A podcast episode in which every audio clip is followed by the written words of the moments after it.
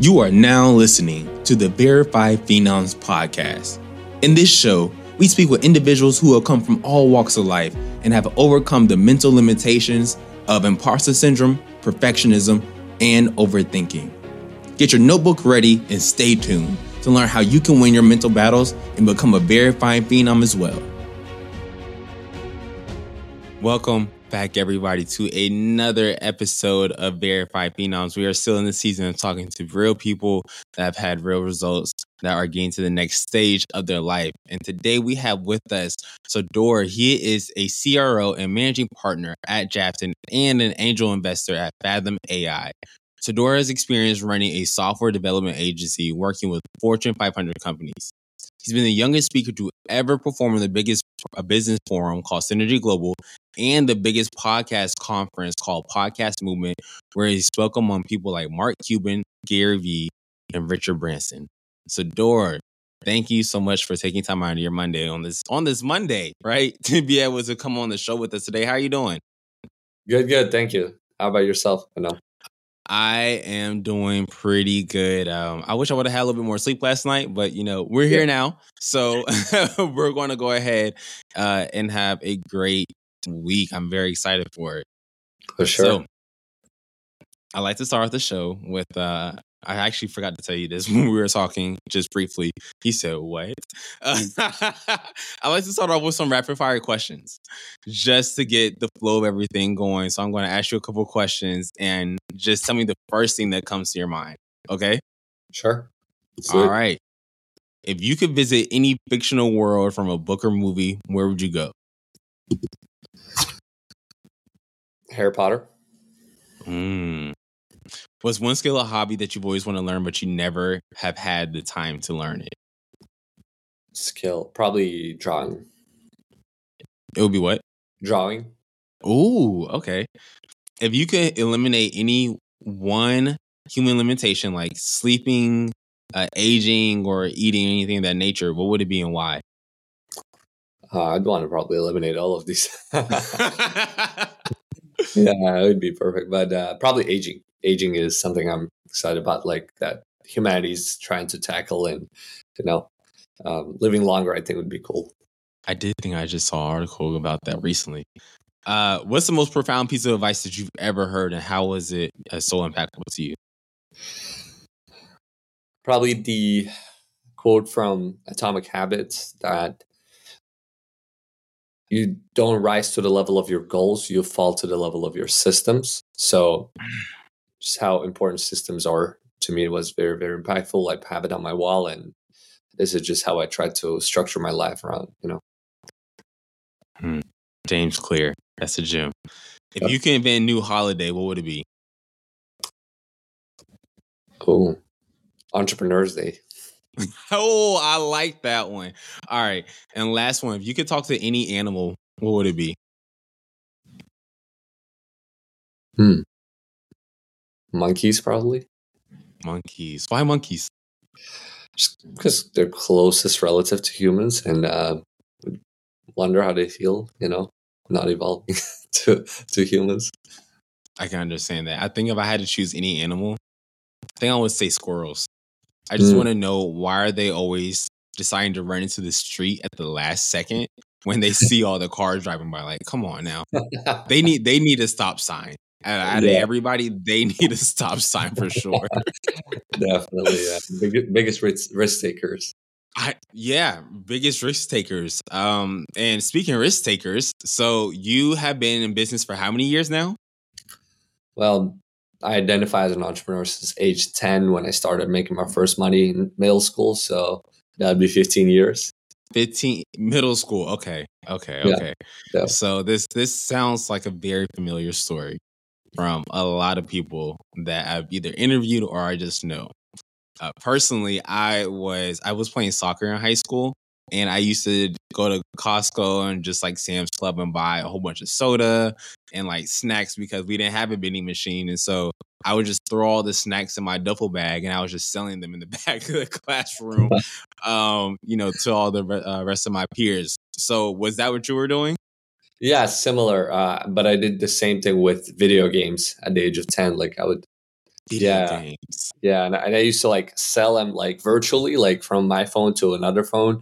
I could like send it via Bluetooth and infinite distribution, you know, um, and uh, 100% margin because I don't have no cost to distribute this next unit of the game, you know, it was all virtual. So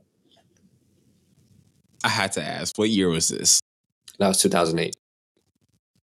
What games were you sending from your phone in 2008 via Bluetooth? It was the phone games. If you remember the games uh, on our phones, like Nokia phones, the Sony Ericsson, those times. Yeah. Yeah. Yeah. you yeah, could yeah. do that?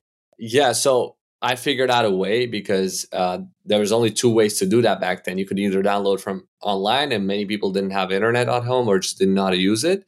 Or the second most popular way was there used to be these shops where you would come to internet shop, and they would sell you each game. You know, they would plug your phone via cable to their computer, and they would like upload the game to your phone. That was the way to go, and they would charge you per game. And they had this one of these shops next to our school uh, but I figured out a way how to do that from phone to phone because I, yeah, the, the trick was if you didn't install the file to your phone, you could send that as a file via Bluetooth to another phone and then unpack it there. And you could only do that on Sony Ericsson phones. You couldn't do that on Nokia's. So I took advantage of that.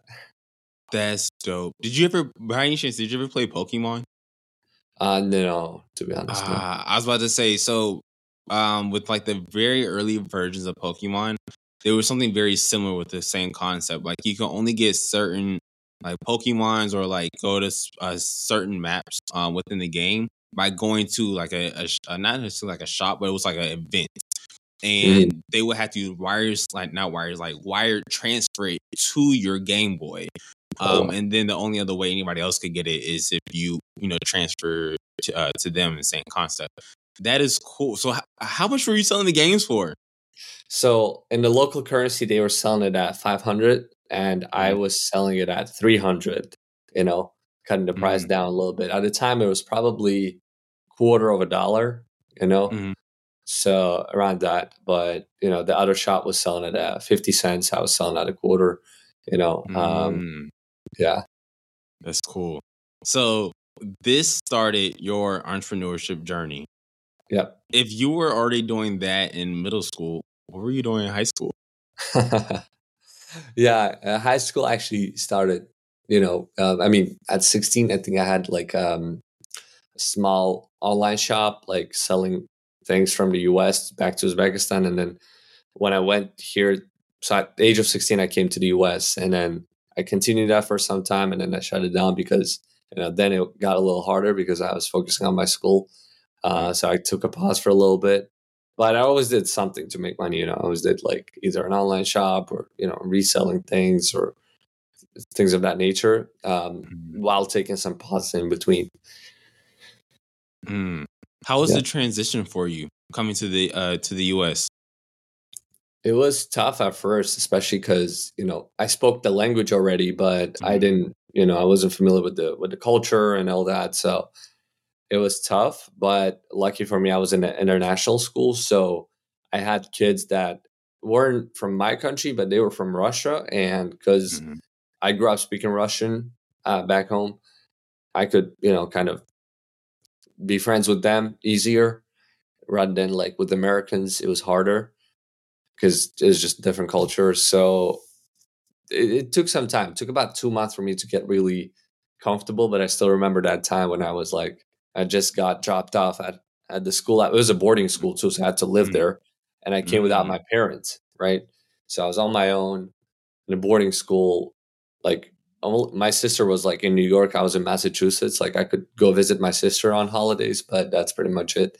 And I didn't have any other family member but you know it really like it makes you mature real quick you know i matured very fast because for the first time in my life i had to do my own laundry i had to take care of my own schedule and all that uh, so it was it was a good experience it was definitely something that really shaped me well and, and uh, made me more mature And for all that happening, you know, coming to a new country around, you know, 16 years old, teenager. Yeah. For anybody that's listening to this right now and maybe they're about to enter their own transitional phase in life where they're about to enter an entirely new environment. Did you have any fears that you were experiencing or just anything that you were just battling every single day as you took those two months to really get comfortable in your environment? Um, yeah, I mean, I was battling just kind of being homesick. You know, I was battling uh, the new educational system that I wasn't very familiar with. You know, a little bit of language barrier maybe in some ways, but it wasn't too big of a deal. Um, and then just just being in a new environment overall. I mean, switching schools. I mean, I switched a lot of mm-hmm. schools, but every time you do, it's a stress, right? Because it's a new community. You have to like find your spot there. You have to find your, especially kids. You know, in school they are uh, they're tough because they they always er, it's like a survivorship type of thing, and um, you know, so it, it was definitely tough, and then there was some struggles, but um, I, am glad I, I, I, was able to figure it out and stayed because some kids actually went back home. You know, I remember like some of the classmates like they they couldn't take it. You know, they were too homesick and just couldn't couldn't find their spot, and they went back home. And you know, I'm I'm happy I sticked around. Yeah. Love it. Out of curiosity, uh, you were saying also that there were a lot of different students that spoke different languages. Did you ever start learning any of the languages that they spoke? I wish I did probably with Spanish, but not really. No, um, my focus was like because I was sticking to my own like community of like Russian speaking kids, so mm-hmm. didn't really get to do that. A little bit of Turkish maybe because I like was friends with some Turkish kids, um, mm. And Turkish is similar to Uzbek, right? So it's easy mm. to learn. So I started a little bit of you know practicing Turkish, but not much to be honest. No. If you could learn another language just instantly, which one would it be? It'd first be Spanish. Mm, okay, which okay, I know a little bit of living in Miami now, but uh, yeah. So I gotta ask you. Um, we had a moment to talk about this earlier, I think it's really cool that you had an opportunity to go to this boarding school and just interact with a lot of different people of just you know different nationalities and as a person that grows into their own career and they are essentially you know become an entrepreneur or just maybe they're not entrepreneur but they're just within their own career their own industry networking is something that's very huge and so when you're networking you could be talking to anybody that has any type of experience, any type of background, all things of that nature. And it can be very intimidating when you are networking. So as you've continued to mature, you know, and grow as an individual, how has networking been for you since you kind of got exposure to just getting to know with different people, different backgrounds when you were younger? Yeah, so I started really actively diving into networking at the age of I think it was 18 uh, when I was in my first year in college. I just got to New York City, so new city. I wanted to meet new people and everything, but yeah, every time I went at first, especially you know, it was it was hard because I had no experience like going on formal events, and everybody else around me was much older than me. I was probably the youngest in the crowd, 18 year old, you know, so I had that you know um, a little bit of imposter syndrome, right? Because it's like I, I, didn't know what to talk about. I'm in college, and I, I was starting uh, a new Shopify store at the time, and you know I could talk a little bit about that and and something else, but it, it was a little tough. But you know everything comes with practice. I mean, to this day, right now, I I'm actually the organizer of networking events here in Miami. You know, we have a networking event that we run every Tuesday on AI. So I've definitely gotten much better at it, but Mm-hmm. It took some time until I was even when I was doing something already, you know, like a year or two after when I was already running a business, and had something profitable, had it I had a hard time just like articulating and owning that I'm a business owner and I would say, Hey, what do you do? type of questions I would answer like, Oh well, I'm I'm with this company, blah blah blah. I guess like the answer was so like not confident that people would ask me again, like, Hey, oh sorry, you're a programmer? no, I'm actually, you know, one of the owners. Mm. And then that the people were like, oh, wow. Okay, cool. But, you know, I, it was hard to like kind of own it up until some point, I, I guess, because I was afraid of other people's perception of me that, hey, this guy is young. Although, if anything, I realize now people do admire that actually instead of like, you know, being judgmental or anything. But at the time, it was, it was, I, I didn't have that confidence to own it, you know. Mm. So, how long did it take you to really start to own up to that confidence or build that confidence? I'd say even up until like this year, maybe you know, even Oh, even last year, I guess. I guess yeah, it was hard for me to kind of like really say it. I guess confidently. It took some practice, conscious practice, for me to start actually refining this answer. This specific answer, when people ask you like for the first time, "What do you do?" That Mhm. answer, I guess, for me, like it took some time for me to refine it, and now I notice actually when I respond this year, people understand properly, right? But before it was like they, they weren't clear. Oh, so what's your role again within the company after like five minutes into conversation, right? Mhm. Um, so I would say pretty long time. I mean, what when did I get involved with Jafton? That was like four and a half years ago. So almost like three and a half years. I it, it took about you know for me to really own it up. Yeah. Mm. I can relate to that so much. I I've been working in broadcast, like television, for about twelve years now, and so I started in high school. I was fourteen years old, and so I was also always the youngest person. Whenever I was on site somewhere, everybody else that works in broadcast is typically, honestly, like thirty-five plus. Like Mhm. they are established in the industry. Then you have this 18, 19 year old that comes out of nowhere. It's like, yeah, I have producer experience. I know how to direct a show, all this type of stuff. And I was just like, yeah, I'll just be grip. And for anybody that doesn't know what grip is, is essentially the person that just holds the cable for the camera mm. operator. so I just I didn't have that confidence to really let people know the expertise that I had of somebody that's in broadcast television at such a young age and be like, yeah, I can produce a show actually, even though I'm only 19 years old.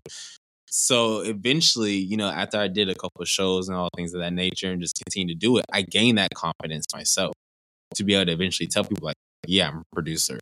So when it came to your journey, you know, three and a half years now, you're finally getting the confidence to say it. You were saying that it was almost like a, a, a mental shift to be able to gain that confidence. What were some of those practices that you were intention with to gain that confidence? Yeah. So it was mainly just kind of in my head uh, first, mm-hmm. practicing this this response. Right. I mean, going back to how I responded when people got confused, um, I I used to analyze, and be like, all right, what did I say that was confusing? You know, how do I start? For example, I could say something like when when I used to maybe say when they asked me like, what do you do? Say I would say agency, software development agency. So like that doesn't say what's your role within that agency, right? Mm, But then that's naturally, uh, you know, would confuse people. Be like, okay, oh, so you're a programmer or this and that. So now how I started is I flipped it to saying first I identify as an entrepreneur. So I say entrepreneur and I say I'm the co-owner of Jafton.com. And then what Jafton.com comes after I describe that, right? So I, I used to start with what company does and then kind of leave off like mumble what my role was within it. And and now it's actually the opposite. I say my role. First I say my own identity. Uh, I say I'm an entrepreneur. So that makes it clear first. You pause it, you know, and then you say, you know, this and that role, you know, after that. So um it, it was that like mental practice in my head and then applying and practicing it actually when I go in person and, and speak to people and testing, just you know, just testing. And then I realized, okay, when I say when I start with the word entrepreneur and then I say co-owner, so I say the role and identity first, then people actually understanding. So it was this practice that really made it different. Then I just stick to it, you know, because that that worked out. Yeah. identity. That's huge. That's definitely huge. I I think that has a lot to be able to gain confidence within the imposter syndrome, right? Being able to know exactly who you are and what you do. And that's something that I believe personally within the last two years, I've been gaining my own personal identity. And it's been so helpful in so many ways. To be just be able to know yourself, just like, you know what? I'm a podcaster, right? Before, let's just say even before this year, I probably never told people that. But now that I have about 90 plus episodes I've recorded, you know, nearing 100, it's kind of hard to ignore that type of identity. And to be able to receive feedback over the years, I'm like, you know what? Yes, I'm a podcaster. And that helps when talking to people as well. Same thing when um, I talk to people about being an author. At first, when I wrote my first book, I didn't necessarily want to tell people that I was an author because I'm gonna be honest, I'm a I'm not a good writer. I'm not like if, if a person were to read my writing, you're just like, huh. But I eventually realized it was the content inside the book, not necessarily like how it was written, the quality of it, but the content and the, the impact it had on other people's lives is what made me an author. So, you know, within, oh, go ahead. No, I was just gonna say it's um, you know it's like with identity, like James Clear says in the book. You know, you every time you, you first pick the identity, yeah. and then every time you do an action that supports that identity, you're casting yeah. votes to support that identity in your own head, right? So by you identifying as an author first, but not being able to own it right away, it makes sense mm-hmm. because then you know you had to cast some votes. By every time you write that book, you you are an author. You know, every mm-hmm. time you record a podcast, you are a podcaster, right? And then once you record 90 times, then you definitely own that in your head that you're a podcaster, right? Right. Out of curiosity, what would you say are your top three books that you think everybody should read? So as you probably guessed it, yeah, the right, you know, Atomic Habits, Atomic Habits definitely one of three. yeah, eh, if we're talking to everybody, I would just talk self development, but I would probably just talk more about like entrepreneurs, you know, listening is that that's like the closest to me, right? So if you're an entrepreneur, I would say um, either way, you know, Atomic Habits is definitely like the foundation for everybody. Um, but for entrepreneurs, I would I would read Lean Startup is definitely a, a must read because just defines what a uh, proper minimum viable product is, and everybody should know it, whether you're in tech or not. Actually, right? It's just a really good concept. And then the third one would probably be um, Influence the, by Robert, Robert Cialdini. It's a um, book about psychology and just psychology of influence. Mm. Lean startup, an MVP, yeah. a minimum viable product. That when I learned what that was, I was like, this is genius. Like the concept essentially.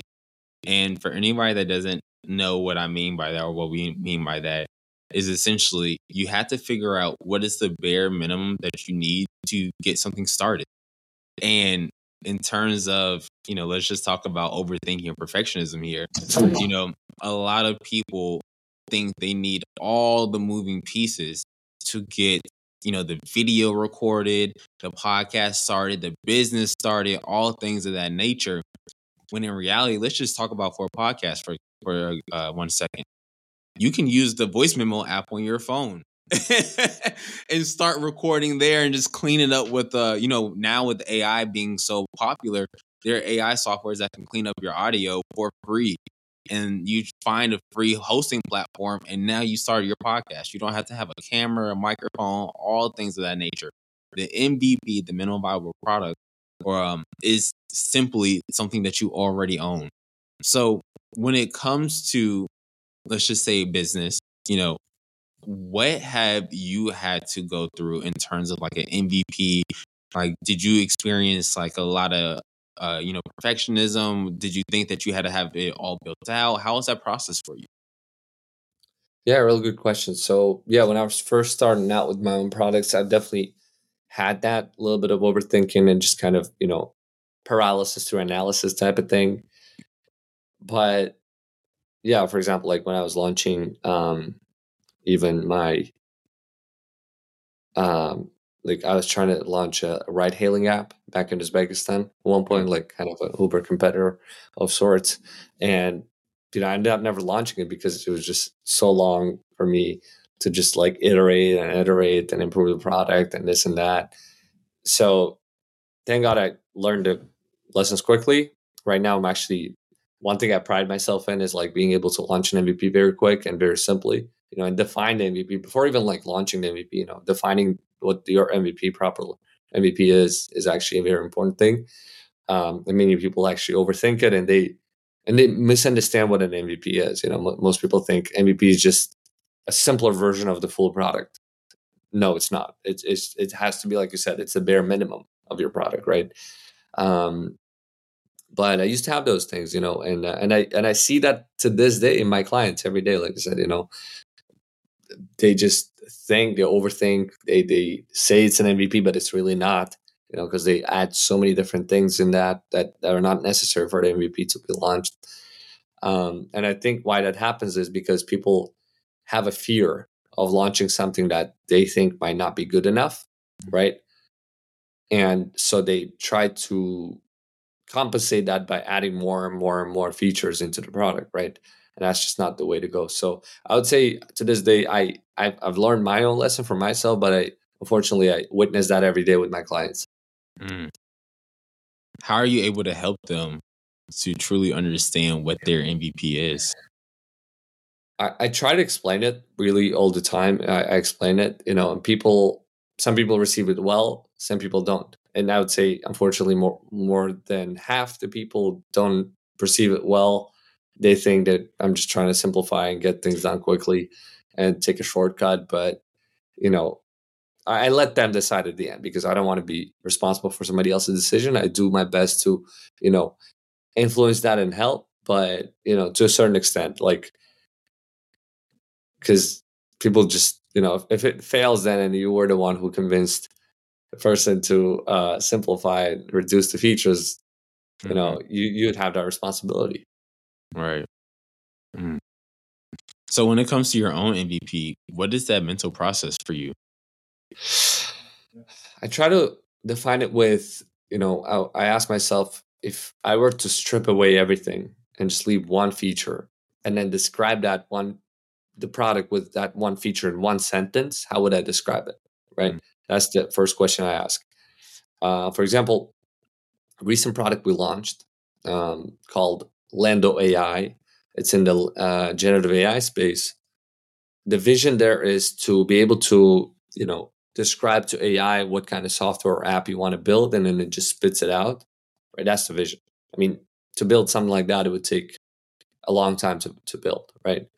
So I simplified it. I said, if we were to strip away everything, how would we build it? And I brought it down to like, okay, what's the simplest thing to build? It's a website. Okay, what's the simplest website to build? It's a landing page. What's the simplest landing page to build? You know, I'm going down this rabbit hole, and answer for me was a landing page for an app, right? Like a marketing, an app marketing landing page. And so we brought it down to that and then what's the simplest way to describe an app? And the simplest way to describe that was to just throw in a link from App Store and then let the AI just read the page, right? Without you even having to describe. So at the end, it actually became a really cool product because it became one click website generator and it generates a website in less than 30 seconds. Wow. All you have to do is just throw in a link to App Store and it reads the page and generates a marketing website for that app, right? But see, even though the vision is to one day be able to like describe an app that you want and for to produce that app, we're not there yet. The MVP was just like asking myself a question like, what's the simple way, simplest way to do this? What's the simple ways to do this again? So going down this rabbit hole to simplify and simplify and simplify and strip it down to the core. But at the same time, it's important to realize that whatever you have left at the end, that one feature, has to be something unique and new enough for the market that the market has not seen. You know, if you strip away everything and leave something that the market has already seen, that's not really an MVP. You know, has to be something unique at the end, but everything else you can strip away. Hmm. We're not there yet.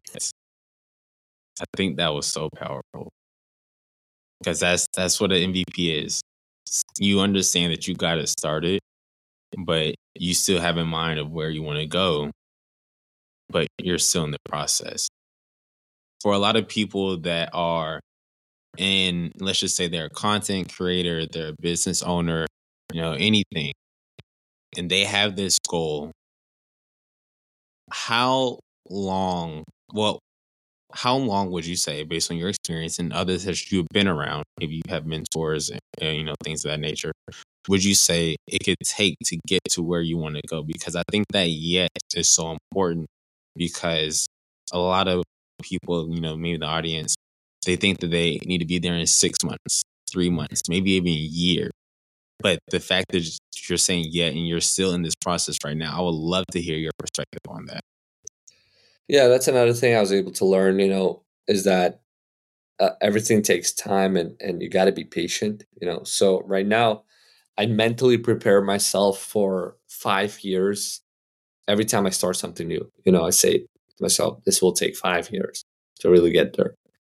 At the same time, I don't sleep on time and just you know don't you know slow myself down. It doesn't mean I have to be slow. It doesn't mean that everything has to happen in five years and until five years nothing will happen, right?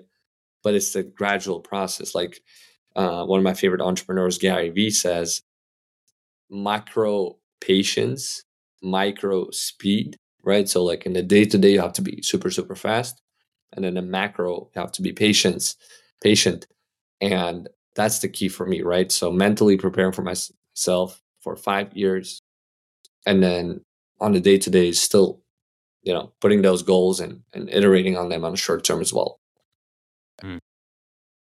five years to some people that may seem like a long time but to others it may be really really short really really yeah short. that's another thing that uh, my business partner and i were discussing recently you know.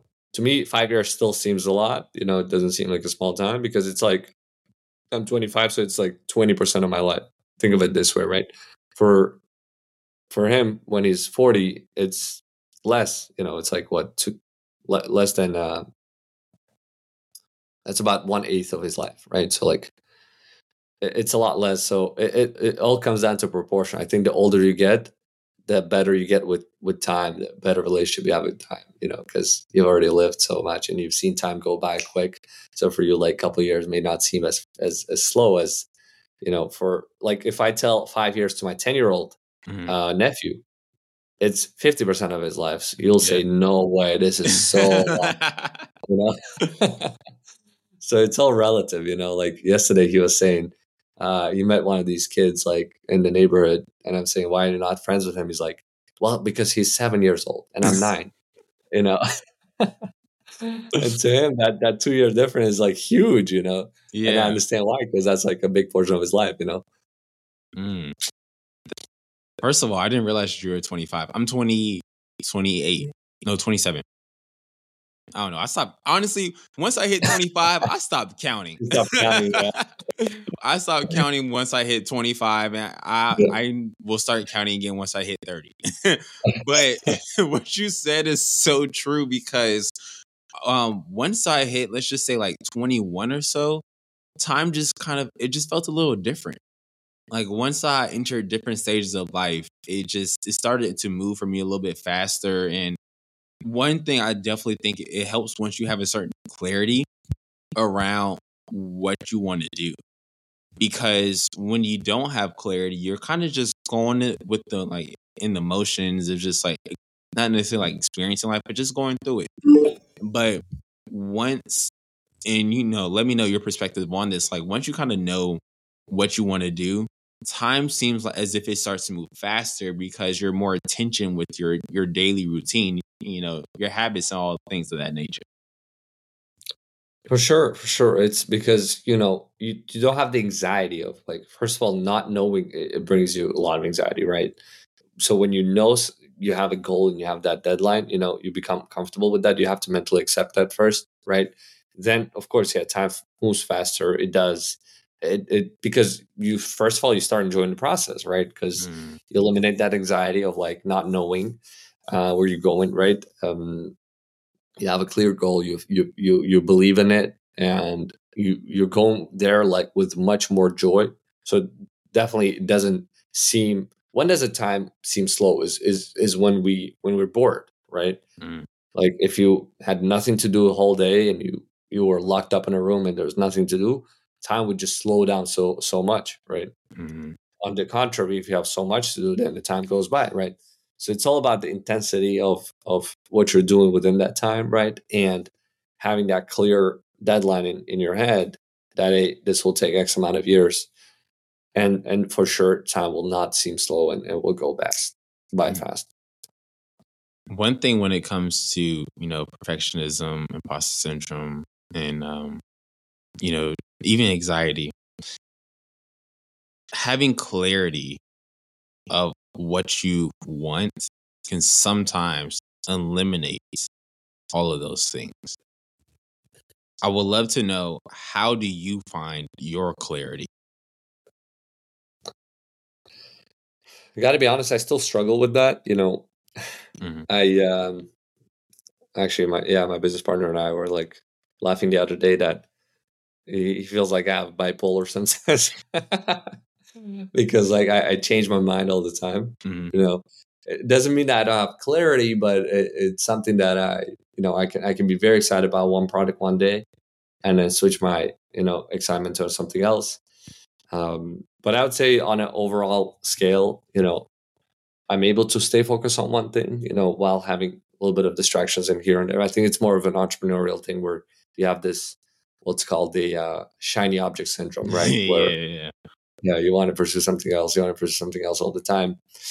Um, for me, having that clarity again comes from like just mentally having accepted that I'm not going to quit this business until we achieve X in valuation, for example, right? Mm. And I, I know what that number for me is. I know we're getting there. So to me, seeing the progress over the years that we're getting there and having that that goal over there is is what makes creates that clarity because otherwise I would have been distracted and trying five new things every week. You know, it's it wouldn't work out. So I would say just tying it to a clear goal and again mentally accepting the timeline it will take to get there. Mm-hmm. Tying it to a clear goal. Speaking of which, I, I only have about two more questions because again, I want to respect your time here. So the first one is going to be considering about 20% of your life, what was success to you five years ago? And what would you say success is to you now?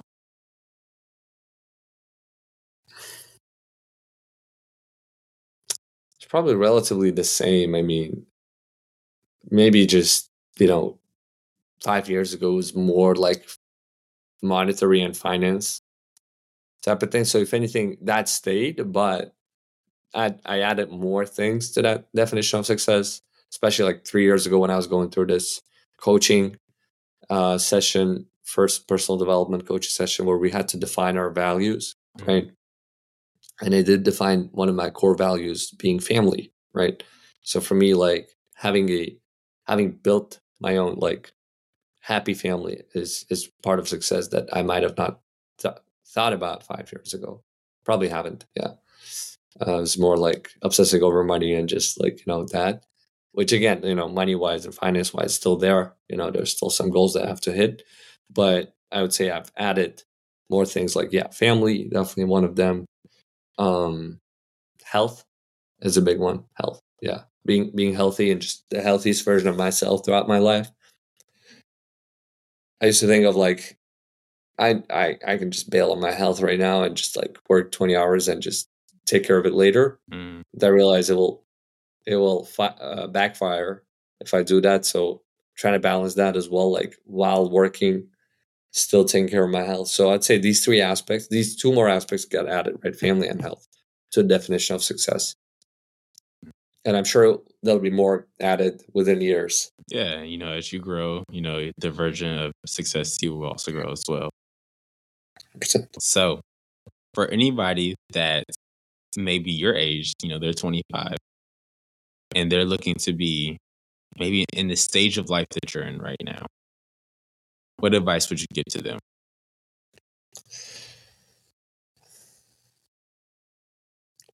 one thing that can really change your life real quickly, no matter where you are, is is meeting the right people. You know, for me, for example, yeah, I was meeting certain right people. Like I met Babir at the right time. You know, that changed my life, and uh, I met a few other people that really influenced me. So I would say prioritize networking, prioritize strategic networking. Meaning, if you met the right person, stick to them and, and try to like you know, nourish that relationship and sometimes some of the people you want to be close with you got to actively go seek them out and and you know they may not really be as actively looking for you but if you put in effort you know you can really get into their circle so to say right? So i'd say strategic networking is one thing that i would focus on if you want to kind of level up to to a certain level you know? It's like that saying you're the average of five people that you mm-hmm. surround yourself with right again just can't be understated. It's just a golden rule to live by you know audit your inner circle and then try to take it to the next level strategically actively proactively you know because again, just meeting one right person at a networking event is not enough. You have to then follow up with them. You have to stay in touch with them. You have to like invite them for coffee. If they don't go, you got to invite again. You got to be proactive. You got to do some things like just to like kind of nourish and nourish and nourish that relationship mm-hmm. until you know it becomes close enough. Mm. And lastly, how can people find you and how can they support you? You can find me online if you just type in my name on Google, Sardor Akhmedov. Um, biggest, most active platform I'm on is is LinkedIn. So if you just text me on LinkedIn, I'd be happy to respond. And uh, yeah, any any other social media, Instagram, X. These are my main. Yeah. Well, Sardor, I want to say again, thank you so much for taking time out of your Monday morning to be with us today. You dropped so many gems. It was a pleasure. Thank you so much, Phenom, for having me. I really enjoy being here and uh, yeah, looking forward to coming back to this podcast in a few years and share more knowledge and catching up with yourself. We'll have to see where uh, success to you is five years from now, for sure. Let's, well, let's revisit that. again, y'all, this has been another episode of Verified Phenoms. I'm your host, Phenom, and we will catch you on the very next episode.